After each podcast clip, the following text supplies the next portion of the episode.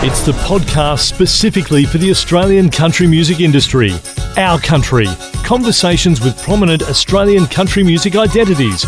Recorded and produced in Tamworth, Australia's country music capital, at Radio 2TM. And now, the host of Our Country, 2TM presenter and award winning singer songwriter, Sally Ann Witten. Welcome to episode two of Our Country, a podcast specifically designed for the Australian country music industry.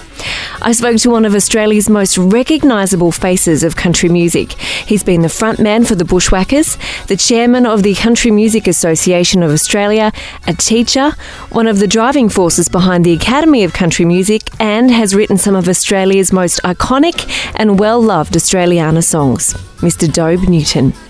Dobe gives us his surprising formula for success, discusses some of the traps for emerging musicians, and the qualities needed to sustain a long term career in the music industry.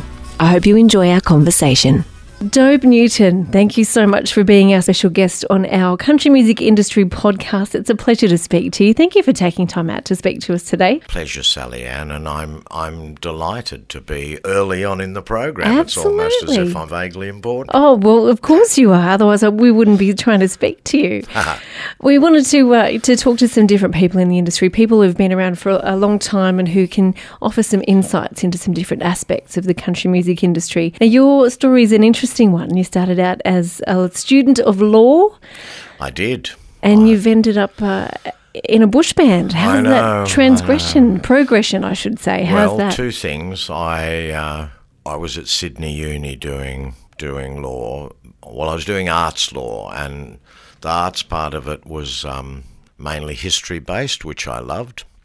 And then two years into that, you start doing the law part, which means that you go and hang out at the the law school, which was in Phillip Street in Sydney in those days. We're talking late sixties, and it was a really unattractive bunch of people. I have to say, they were much Inside and out. they were much less fun than the arts folks. And I had this dream of, you know, being in the courtroom delivering the mesmerizing address and, you know, getting people off Yep. charges. And somebody said to me, Oh, no, that's criminal law. Oh, there's only about really four or five jobs in the entire industry in, in the law. And I said, Well, what do the rest of them do? And he said, Oh, you know, conveyancing and commercial law. And I thought, Ugh, I don't think so. Boring. So I finished the arts bit and I was thinking, what should I do? And love intervened. Ah, Yes. it's a love story. It is a love story. So um, just when I'd finished the year of the arts degree, it was a New Year's Eve party in Sydney, and I met this amazing woman.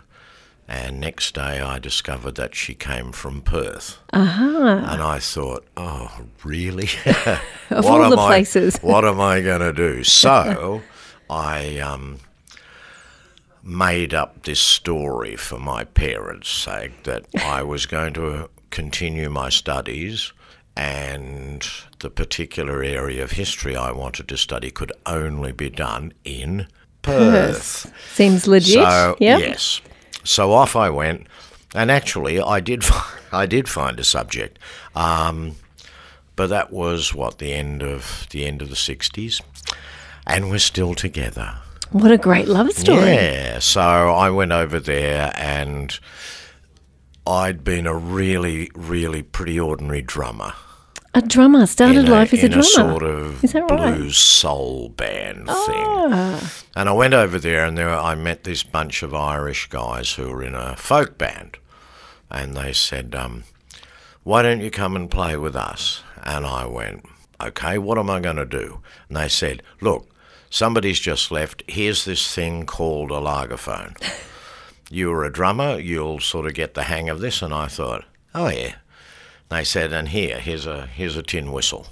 I went, Ooh, way back in primary school, I used to play the little fife. Of course. In, in you know the high sc- the primary school band, and so we came over on a tour to play on one of those P&O cruises. Now this is early 70s, so it's not the cruising country thing. This is the Well before all the fancy well stuff. before. Well, and you didn't get paid. oh, You got ouch. a free cruise. A free holiday, Wow. a working holiday. Yeah, working holiday. So anyway, we did all that, and we're about to drive back to Perth in the uh, combi van, and the engine blew up. Oh no. And we thought, oh God, what are we going to do? And and so we did a benefit concert in Sydney with a bunch of folkies, and that raised enough money to half repair the van. And they said you should go down to Melbourne because there's a folk community down there. So I went down there, did the another benefit concert, and these guys turned up who just formed a band called the Bushwhackers and they played and we played and uh, we got enough money for fix the engine and toddled back to Perth. And they rang me up about six months later and said would you like to join the band? And I spoke to Sal my new wife and I said what do you think? And she said well you're halfway through your diploma of education. You know I really think you should finish. And if you do finish and they ask you again, I'll follow you to Melbourne. Which, for anybody from Perth, that's a significant commitment. Getting people to, you know, it's like prizing the oyster open, you know. And anyway, so I finished, they did ask, and off we went. The rest is history. And that was 73. And yeah, and here I am. That's a massive career. That's such a long spanning career over four decades, in fact. Crazy, isn't it? Yeah, amazing. What do you Well- think the secret is to the longevity of the bushwhackers? I have absolutely well one of and I you know I say this to people and they think I'm joking, but one of the reasons is never having had a hit. really? Yeah, sure, because that instantly increases your profile, but it puts you up there with all those other people who and and then when the fad moves on or the fashion or the cycle moves on, you're one of the ones who gets spat out the oh, rear and a lot of people find it really hard to cope with that. So I mean all we've ever been is a hard working live band and that's what's the most fun. I mean, making records and stuff is is fabulous fun, hmm. but the sort of music we play has never been anything other than on the fringes of either the folk scene or the country scene. So we've had to find ways of maintaining some sort of popularity, and that's really about delivering a show. A live show, an experience for yeah. people. And look, anything other than that is a plus. And of course, now that the industry has changed so much, and all those artists who were relying on things like record sales, Hmm. all that stuff's being, you know, hey, everybody's on Spotify. That's Well, right. It's a and- totally different landscape. yeah, and so now I like to think, how clever was I? You were How absolutely. clever. I predicted this, folks, decades You were onto this well before the rest Yeah. of us. Absolutely. But I mean, I think that's one of the reasons that we just haven't ever had that peak and then trough. So a happening. constant, Yeah. a constant, and on tour, and and still being in front of people, but without dropping in and out. Just Oh, and and that's our thing, and we've been doing it so long that I'd like to think we understand what we're doing, and we're pretty good at it. absolutely. God, you'd hope so, wouldn't you? Oh, after, after- decades. I think we could all agree you guys are definitely very good at it. That's an interesting uh, bit of advice for anyone up and coming. I think there's, and you would see more of this than I would, but there's a big focus on, especially with the young up and comers, that they need that big hit. They've got to write the big hit with the hook to get the hit, to get in front of people, to get the record deal, to get the tour. yeah, yeah. So that's almost an antithesis to that. It's Absolutely, because I mean, look, it, it can happen way too early. Mm. I mean, really, those things like The Voice and X Factor and all of those, Mm. instant all of those. I fame. mean, all of a sudden, people who've had sometimes very limited experience in performing, songwriting, and all of a sudden they're given this national profile, and people go, oh, wow. But if you're not ready to take the opportunity, and if you can't deliver the goods hmm. in a show, then you're in a bit of trouble. Absolutely. And and where are you going to be in 10 years time? I mean, if you're 19 and that happens to you, what what are you writing songs about? What what amazing life journey have you had at that age? I mean, you sure you've had some stuff happen and a bit of you know teenage angst. Um, That can only be a few songs, unless Yes, you're Adele yeah. and you get about 10 albums out of yeah, it. Thanks, exactly, Adele. But exactly. yeah. But but really, I mean, when when we have all the students at the academy, and especially the junior academy when they're 14 or 15 years old, and sometimes they're in such a hurry, and you say, listen, don't be in such a hurry because if you look at anything, whether it's music or fashion or literature, everybody gets a few years where you are, if you're lucky, the flavour of the time. Mm. You know, nobody, hardly anybody's career manages to to maintain that momentum over, you know, 10, 20 years. There are a few, but when it happens, pray God that you're old enough to appreciate it, but that you've got the skills and the training and have done the hard work to make the most of it.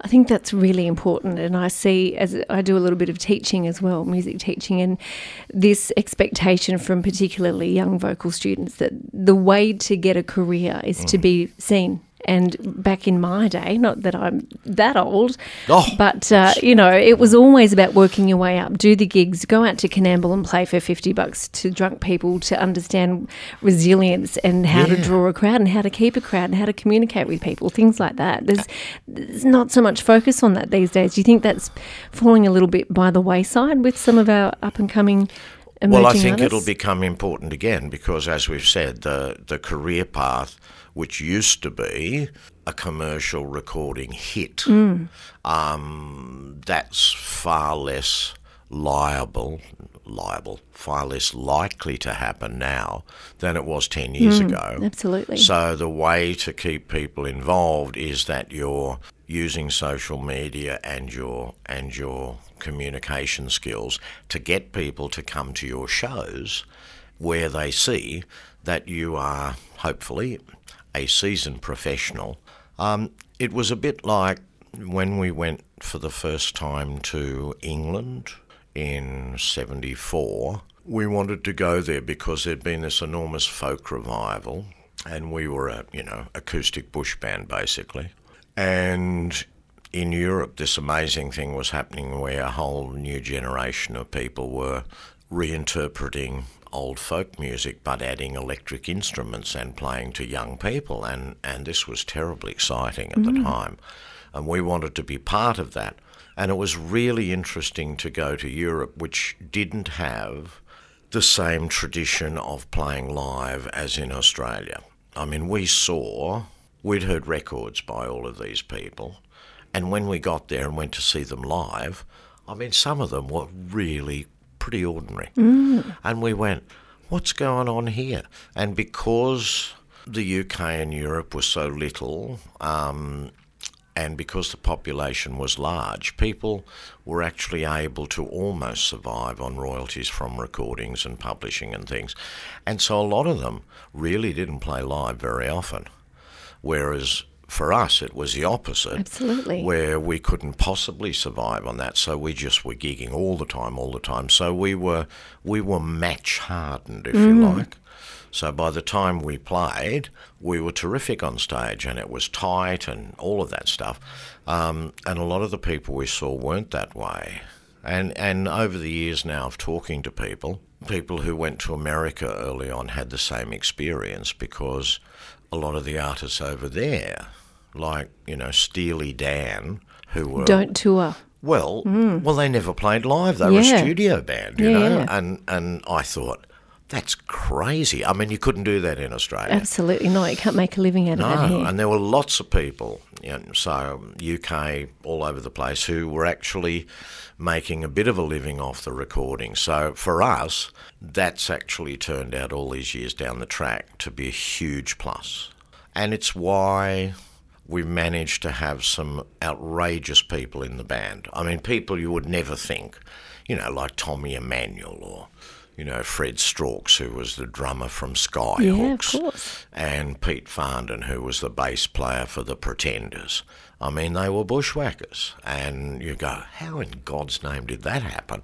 And really, what it was, was it was a completely new experience for them, but they were all hardened stage players too, and they loved it. They loved the fact that it was really good live show, and of course we got to benefit from all that amazing musicianship that they brought to it. So it's good. Would you say that being a passionate performer uh, who's focused on putting together a really quality show and getting the best possible musicians is because that's something that you would hear young artists ask all the time. How do you get players like that? I mean, you see in Australia the likes of, say, just for uh, examples, say uh, James Gillard and Steve Fernley Yep. and uh, Mick Albeck, and young people might be saying, "How do I get those guys?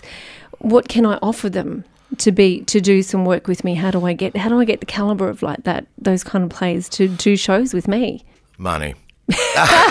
Money speaks all I- languages. well, it's it, it speaks a lot. it does. Um, it does. But look, those guys, those guys that you spoke, they can play with anybody. And so, what would they choose? And I think songs, Yep. quality of the songs, and are they going to have a good time? Yeah. I mean, Yeah. that's it. That's it. I mean, they don't have to work with you. You Exactly. know, I mean, you are totally committed to your songs and your vision and everything else. But for those guys, they're at a stage in their career where they can pick and choose who they play for. But somebody said to me really early on a very interesting thing that I really hadn't thought about, and they and this person was um, somebody I met at the uni in Perth, and he was a psychologist, and we were not talking psychology. We were actually at the pub, just That's having, where a lot of psychology gets discussed. well, that's all the good or stuff. at least observed. Yes. Um, and we were having a jolly old chat, and he said, We've just been conducting some experiments, and you as a musician might be interested to know that part of the experiments involved um, observations at concerts. And he said, We've come to the conclusion that 80% of what people hear is with their eyes. Yes, people hear what they see. That's so true. Exactly. And I went, oh. So everything, and he said, look, people in the theatre have known this forever, so gestures are big and grand. And, you know, if you're going to do a very subtle facial expression, it may get to the second row, and that's it. Um, and he said, so if you're performing live, and look, you can all think of the performers who understand that in spades. And ever since then, I've realised that, that that's that's what it's about, basically. So if I can if I can engage the attention by combination of the spoken word and the movements and all of those things, that's the start. If you don't do that, then you sort of lost them. Yeah, you've got to engage them Absolutely. in all ways. They've got to be interested. Yeah. And then it's the quality of your songs and, and the performance which will actually hold that attention. But you've got to get them. Absolutely. Got to get them early. Now, we've spoken about the hard work aspects of doing the miles Mm. to get yourself into a good position for your career. What You've got a background of education. You've Mm-hmm. done a lot of uh, workshops and seminars, and of course, your involvement in the Academy of Country Music as well. How much, how important is it, do you think, for people, uh, sp- speaking specifically about country music artists, to, to have a good grounding of musical education? Oh, absolutely vital. I mean, look, it, it doesn't matter what industry you're working in. If you don't understand how it works, then you are so far behind those that do. Yeah. So I was lucky enough. Um, we set up in Melbourne in 1994. Um, I was approached by a couple of people and they said, listen, we're going to set up the first TAFE course um, in music business. And there hadn't been one before because there are all those people out there who want some self management skills and marketing and promotion skills. They want to know how the industry operates, contracts, copyright, the whole deal. And I thought, that's absolutely right because I and everybody else I knew, I mean, we've signed, what, 12 recording contracts and publishing contracts mm. over the years and they've all been dreadful.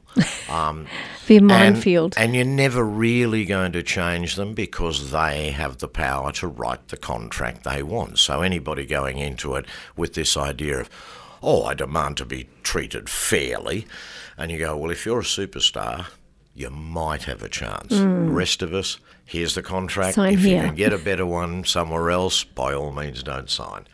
And but you've got to know what you're getting yourself into. So I was really thrilled, and I've been doing it ever since.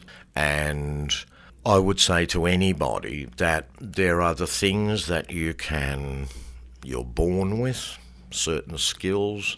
You can hone some of those skills, but the one vital thing is information.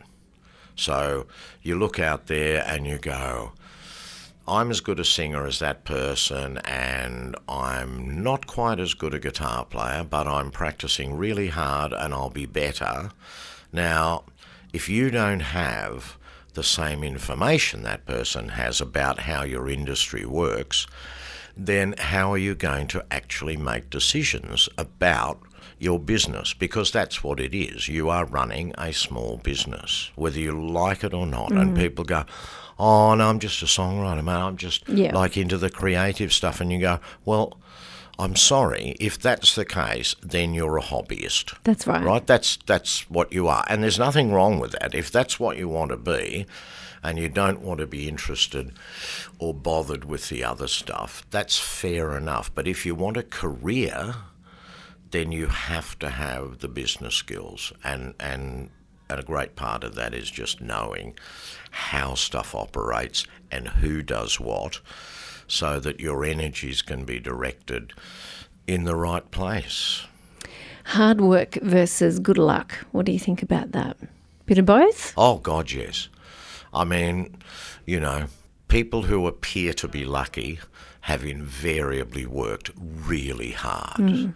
And, like, you know, we had an example on Tuesday night when young Keith returned to play at the town hall. You know, now he spent 10 years mowing lawns in Nashville, right? 10 years. Yep. I mean, he was he was a rising star here. He could have quite easily stayed and gone, I'll just bask in the glory of being, you know, hometown boy makes good and all that sort of stuff. But I ha- I've never met no, that's not quite true, but, but a tiny percentage of the people I meet who appear to be overnight sensations, mm-hmm. um, you know, they've all they've all paid their dues. They've all been working ten years minimum to hone their craft. So if you haven't got the work ethic, then maybe, maybe, maybe if you are absolutely outrageously talented, somebody will come along and drag you into the spotlight. But gosh, you can count those people on the fingers of one hand, I reckon. The rest of us have to really work hard at it. That's uh, such good advice. I think there is a little bit of an expectation. I think these days, and I, I blame the the YouTube sensations and the the reality TV shows that pick people, seemingly pick people out and throw them into the spotlight. Yeah. And uh, there's an expectation. I think that that's that can happen and that that happens a lot, but it's really, it's not. It's not a thing. Look, it's like the cat video. I mean, how many cats are there in the world? And somebody dresses you up as a shark and puts you on a robovac, and the next thing you are a cat sensation internationally. Right. And the same thing happens to people. People just do stuff, and all of a sudden they are stars. And what have they done? There isn't any great substance, to it. Substance, exactly right. And and there's a lot of people who are doing a lot of crazy stuff on social media. circus acts almost, some- uh, you know. Yeah, and and but the pressure that that a lot of young artists, especially, feel under to constantly feed the machine. Mm-hmm. You know, because it, it's this ever hungry beast with gnashing teeth, Yep. and you've got to go.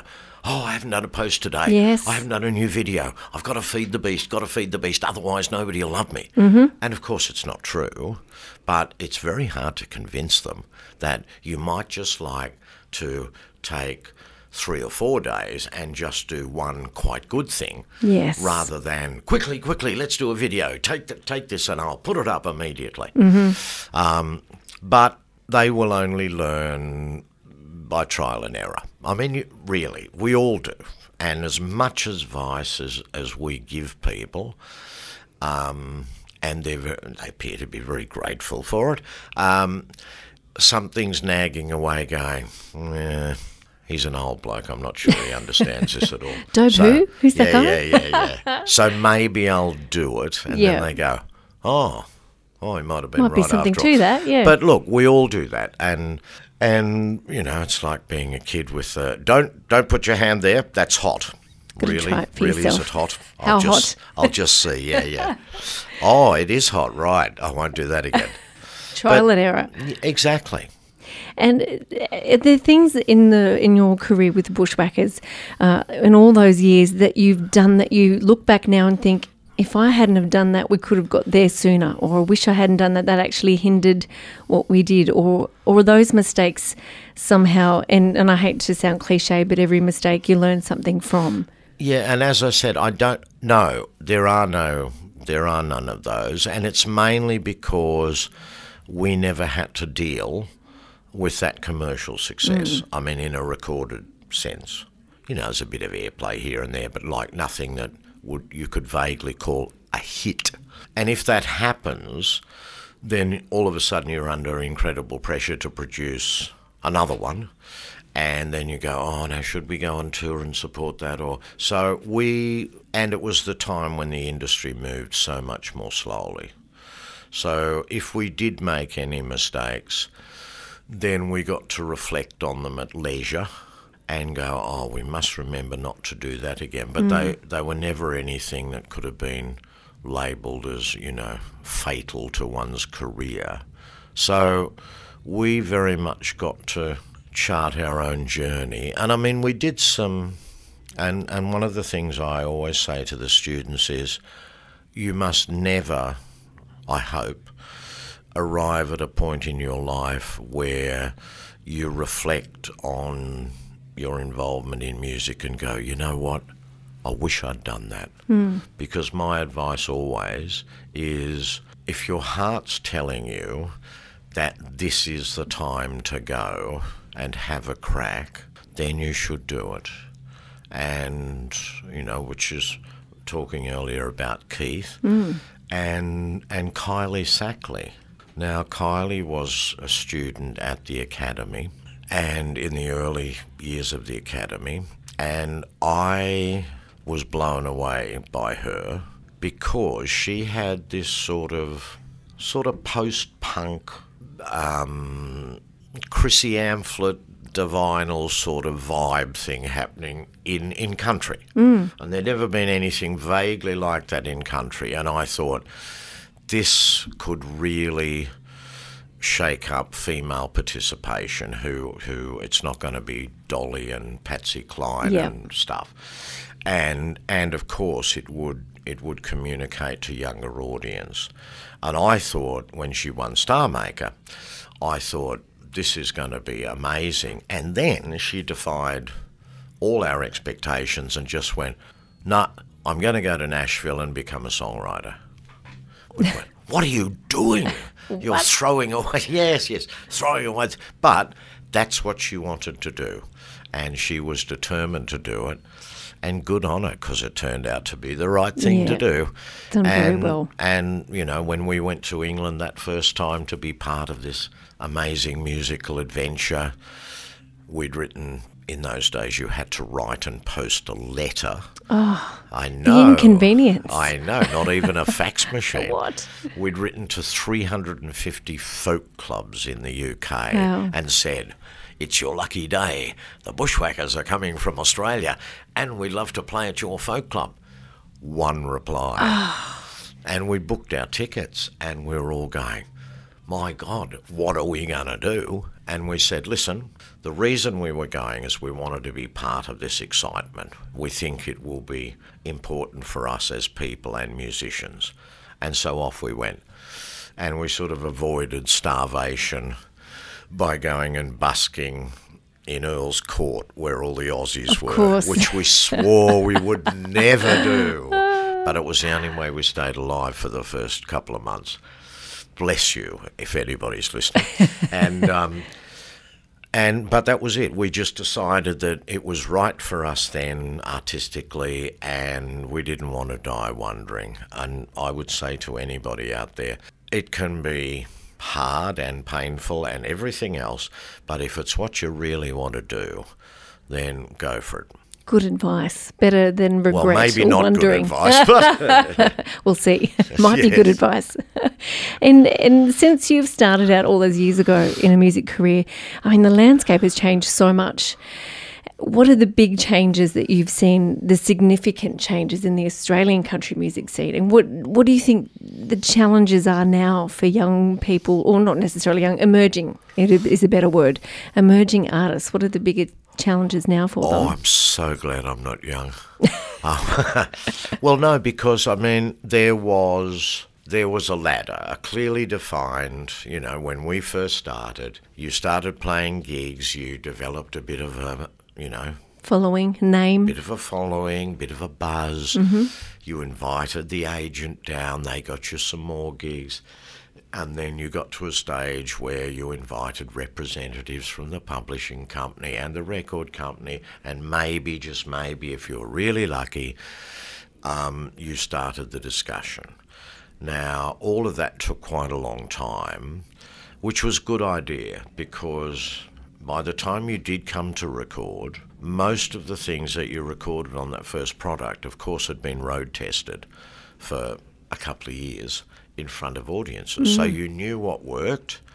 And if it didn't work, you either abandoned it or you changed it and said, look, why don't we try this?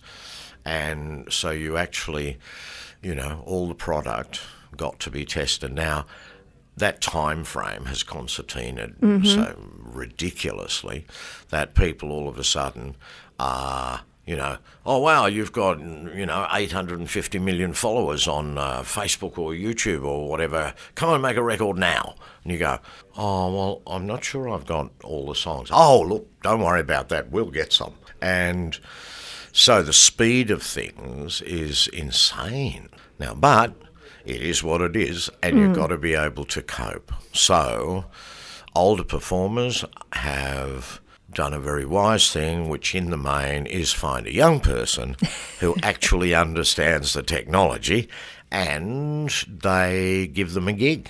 So, there was no gig for a social media, you know, assistant yes. um, or videographer. I mean, but there's a lot of young artists out there who are actually providing those services for other artists in their genre and, and particularly in country, um, which is great. So, you know, it gives them a, a bit more exposure, they're learning, they're getting a really valuable expertise, and they're making a few bob. But the the speed of change is is I think the most dramatic thing I've said because the technologies always change, and there's always advancements and people's tastes in music go through cycles, but but it was always a much slower, but it's just it's exponential. Now, you know, I mean, who would have thought that it took the CD what 15 years, maybe even more to effectively be supplanted by the next digital format? Um, and then iTunes came along, everybody was downloading Now, five years later, gone. Yeah, Not different gone, again. but the same way. Mm. And now, now it's Spotify, and Apple Music, and and Google Play. Now, what's the next one? I don't know, but it's not far away. That's what I do That's know. right, for sure. because everybody's out there going, and it's insane because you can connect the whole world by something you're holding in your hand, as Hmm. in a smartphone. That's amazing. Scary, I think. It's a I little bit scary. you know, we thought that the biggest revolution in the world was I've got I've got a CD, I'll rip the CD, I'll download it to my iPod. Mm. And boy, aren't I up with modern technology. and of course, an iPod. Who's seen an iPod? I know, they're gone, aren't they Well, now? they're in everybody's bottom drawer somewhere, yes, you know. that third drawer from the top yeah, in the yeah, kitchen. Yeah, yeah. And and what's this? What's this lead for? Oh, that's for the iPod. Can't use it for anything else. That's it. But it's um. So that's I think that's the most dramatic change I've seen. Apart from all the the bits and pieces, it's just the speed. Do you think with all those inventions and now the downloading, uh, it's which makes it's you know we're making less and less money out of the Mm. physical, or not so much physical, but the audio product Yep. of our music. Does that mean that touring now again is really the forefront of how artists can not only make more money out of their product or out of what they do, but get in front of people and, and show them what we can do? Oh, absolutely. And and the funny thing is, in country music, with the exception of maybe half a dozen artists, it was always that way. Hmm. So for the rest of us, you go, well, nothing's changed really, hmm. because none of us were making a lot of money out of those retail sales avenues, whether they were in a shop with a physical product or online as a download. So there was selling selling merchandise which often included an audio product at a gig so that it becomes a memento and and in people's memories associated with a particular experience. So if you've got a if you can develop an audio product that is different and is connected with with people's memory of a, a hmm. live experience, that's going to be important. And look, there are, I mean, a really interesting thing that's happened in America recently is that one of the problems I've always had with, with YouTube is that you get all those people coming along to your gigs and they're fans, and that's great. And they take a video. Oh, yes, I know where this is going. Well, and they share it, Yeah. and because the cameras are so good in those phones now, the the video actually looks really good, hmm. but the audio is appalling, Dreadful. right? Because they're standing in front of the speed, whatever. And somebody in America's gone, okay, so we got two choices. Two choices now. We can either stop people filming at gigs. Now, I mean, really, we're going to stand in the way of the speeding train and put our hand Exactly. up and go, no, no, please stop. Can try, but probably not going to happen. And and look, there were a couple of festivals in America about five years ago where they actually confiscated mobile phones because people were Can Mm. have guns, but no mobile phones. Exactly so. Yeah. yeah. And they had a couple of medical emergencies, and of course, nobody could call an ambulance, Mm. and people died. Mm-hmm. So, oh, that'll be a lawsuit of some millions. So, we're not going to do that. So, somebody's actually had a thought about this, and there's a um, program now which will give you a very small um, Wi-Fi station in in the venue, which has a direct feed audio feed from the mixing desk, and people with Bluetooth can simply sync. So they can video the gig and, and get the reasonable sound from the desk. That's that's like the pill testing for festivals. So we can't stop them, but so Yeah, we might as well yeah. give them the, the well, good if stuff they're going to make it. splash you all over, thank you very much for doing that, Yes, folks. But I'd yes. rather not sound appalling, Yes. so that people go, "Oh God, I don't think I'll go and see them." Um, but if we can make that better, then that's great.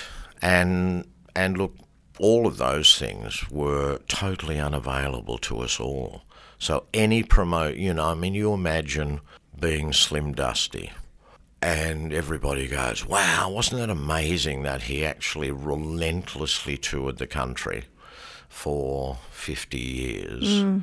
around and around and around." But that was the only way to spread the word. That's right. Like he had to do that because maybe he got played a little bit on regional radio, but it was the power of the word of mouth.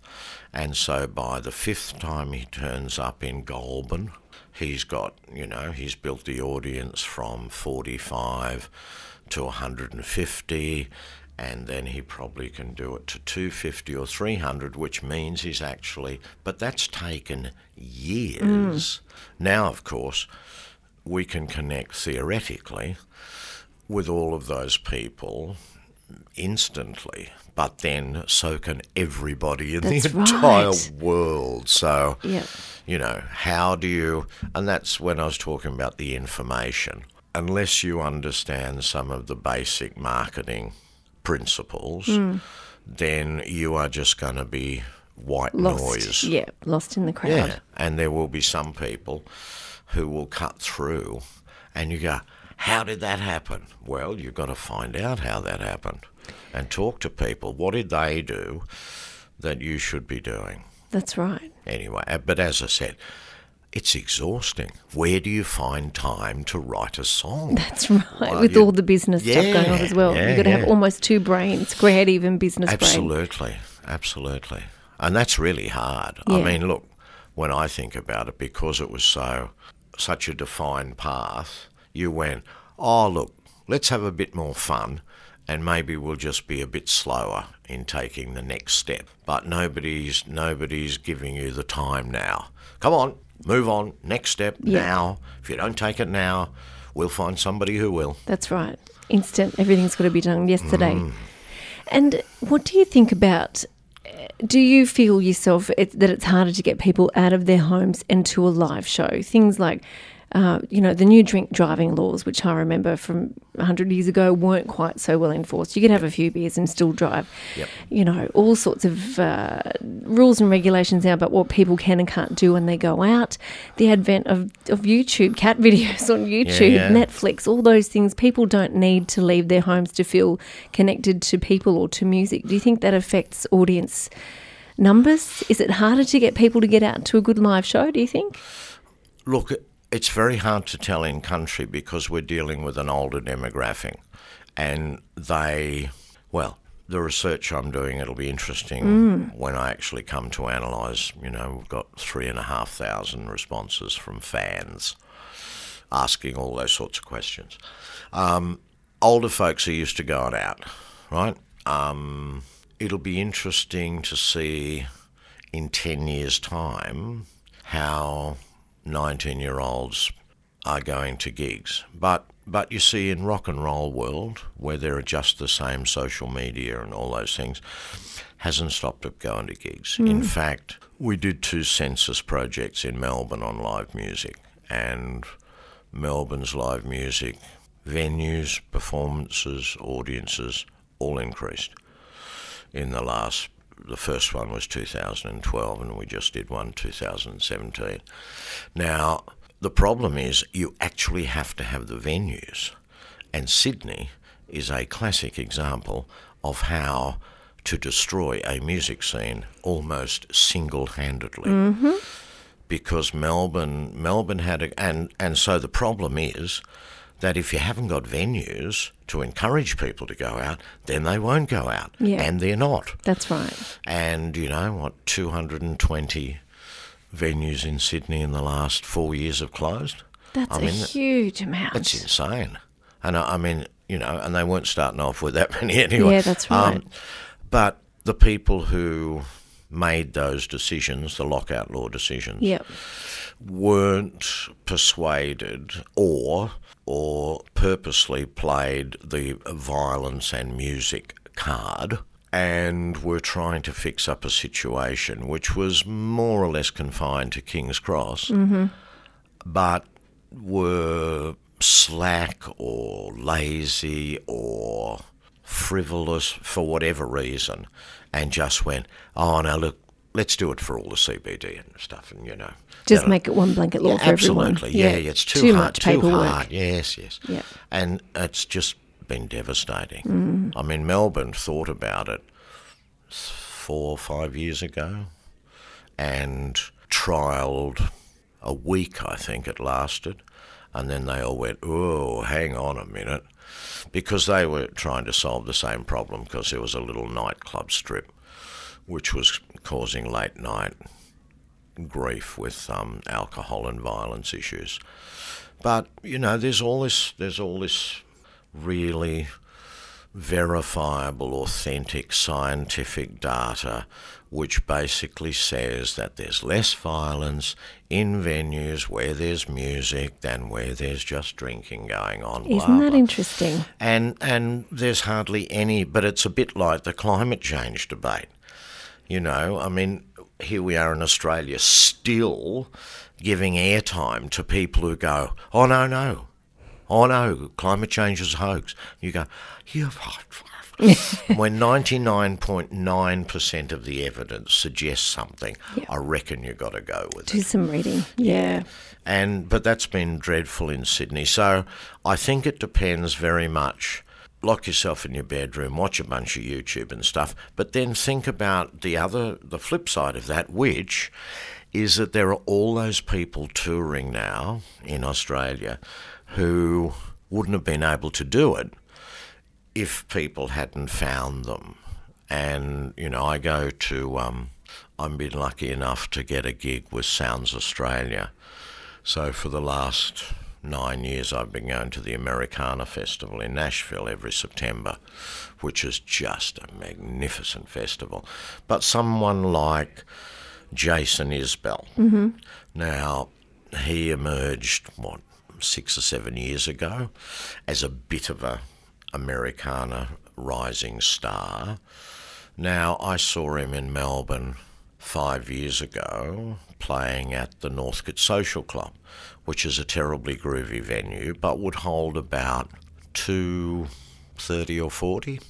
And Northcote's, you know, one of the little entertainment precinct hubs. Now, because of what he's been able to do in terms of promoting his music through digital channels, and because Americana's become increasingly, you know, groovy. Very groovy. Um, last time he was in Melbourne last year, he was doing venues with four times the capacity. And that was just on the basis of what had happened in the interim. Now, that couldn't have happened pre the digital promo. So while it may make some people just simply be couch potatoes and consume their music at home, I think people get connected with a whole bunch of people that they may not have seen before. And when the chance comes to see them live, they're there. Mm. So that's when you we come back to having the live product ready to go to Yeah. to keep them on board. Oh, absolutely. Because if you disappoint them and you're not ready, then sorry, they ain't going to come back. Straight back to Netflix. Yeah. Yeah. Well, and they'll and they'll go and see the next one. You know, I mean, and there are some great singers and musicians out there who are deadly dull live. Mm-hmm. And and okay, well, good luck is Yeah. all I can say. Yeah, it's great to have the talent and the expertise, but if you can't communicate something, make your audience feel anything, Yeah, it's all for naught. I mean, just just make records. You yeah, know, Steely Send- Dan. Two words for you, Steely Dan. Yeah, yeah. Send out recordings and let people, you know, drool Yeah. over your musicianship. Absolutely. But don't pretend that you're an entertainer. Exactly. That's some good advice, uh, Dobe. And well, I've gained so many interesting insights. Uh, mainly, what I've got from you is about the definition of success, because you're you're redefining it. I think uh, what success actually means, and what I mean. It's I guess it's what it means to me might be different to what it means to you, what it means to Jason Isbell, but Yeah. not having a number one hit and still having an incredible career. The Bushwhackers are a household name, not only in Australia. But all over the world. Yeah, yeah. Look, I mean, and and I'm really quite serious that that had we been confronted with the decisions that have to be made when you've got so much commercial pressure on you, then quite often, I mean, I I know any number of musicians who have been chewed up and spat out by the machine. You see it. Um, especially older musicians, because in those days there was no, I can do this myself. It was the machine or nothing, Yep. and so you had to you had to abide by their rules, and of course they were fickle. And you know their business is selling product, and once you stop selling product, sorry mate, we love you, Next. but we got to let you go. yeah. yeah. Um, so yes, so I'm I I feel really blessed that we've been allowed to do things our own way, and to make decisions which mean that we've hardly ever done things that we've hated doing, and and to be in a job for 48 years hmm. where you've hardly ever had something that you go, oh, I didn't enjoy that. I mean, there's the odd time, but I mean that's pretty rare. So I'm I'm grateful. That's amazing. Very lucky. Oh, well, you know, hard work creates luck, but blessed. Hashtag blessed, as the kids would say. hashtag blessed. Uh, now, finally, to wrap up, if you could offer an emerging artist one crucial little bit of advice from Dobe Newton, what would that be? Don't be in a hurry because I mean it's a dreadful cliche, but Not at all. people say, you know, it's the journey that matters, not the destination, and I'm here to tell you that's absolutely true. There, you've got to you've got to be able to take time to smell the roses. I mean, we decided really early on when we were touring the outback, which we did for years and years and years, but we always said if we look like we're going somewhere interesting, we will not do that thing where we roll into town in the afternoon, do the sound check, do the gig, pack up, and drive off the next morning. We always tried to have a day to hang out, you know, meet people, go and see the country. And really, that was a really good thing to do because you do meet some amazing people which often leads you into songwriting ideas and things mm. that would never have occurred to you. And you do see the most spectacular things. And it's such a bummer to go, you know, hundreds of kilometres and somebody says, Oh, oh, you were at so and so. Did you go ah, out too? And yeah, and you go, Oh no. Didn't know it was there. Oh no, no, we only got into town in the morning and we were gone the next morning and anyway, and, and we won't be back there for years. But so we've always done that here and overseas. Now, sometimes that puts a bit of economic pressure on you, mm. but we just figured that at the end of the day, it is the journey that's important and it and helps you grow as an individual and it helps you grow as an artist too. So don't think it's all going to be over by the time you're 28. Still got time. That's good to know. Hey, Dobe Newton, thank you so much for an incredible bunch of insights and some really wonderful information. And uh, it's been an absolute pleasure and an honour to speak to you today for our podcast series. I can't thank you enough. Thank you thanks so much. Thanks for having me, Sally. And Thanks for joining me for Our Country.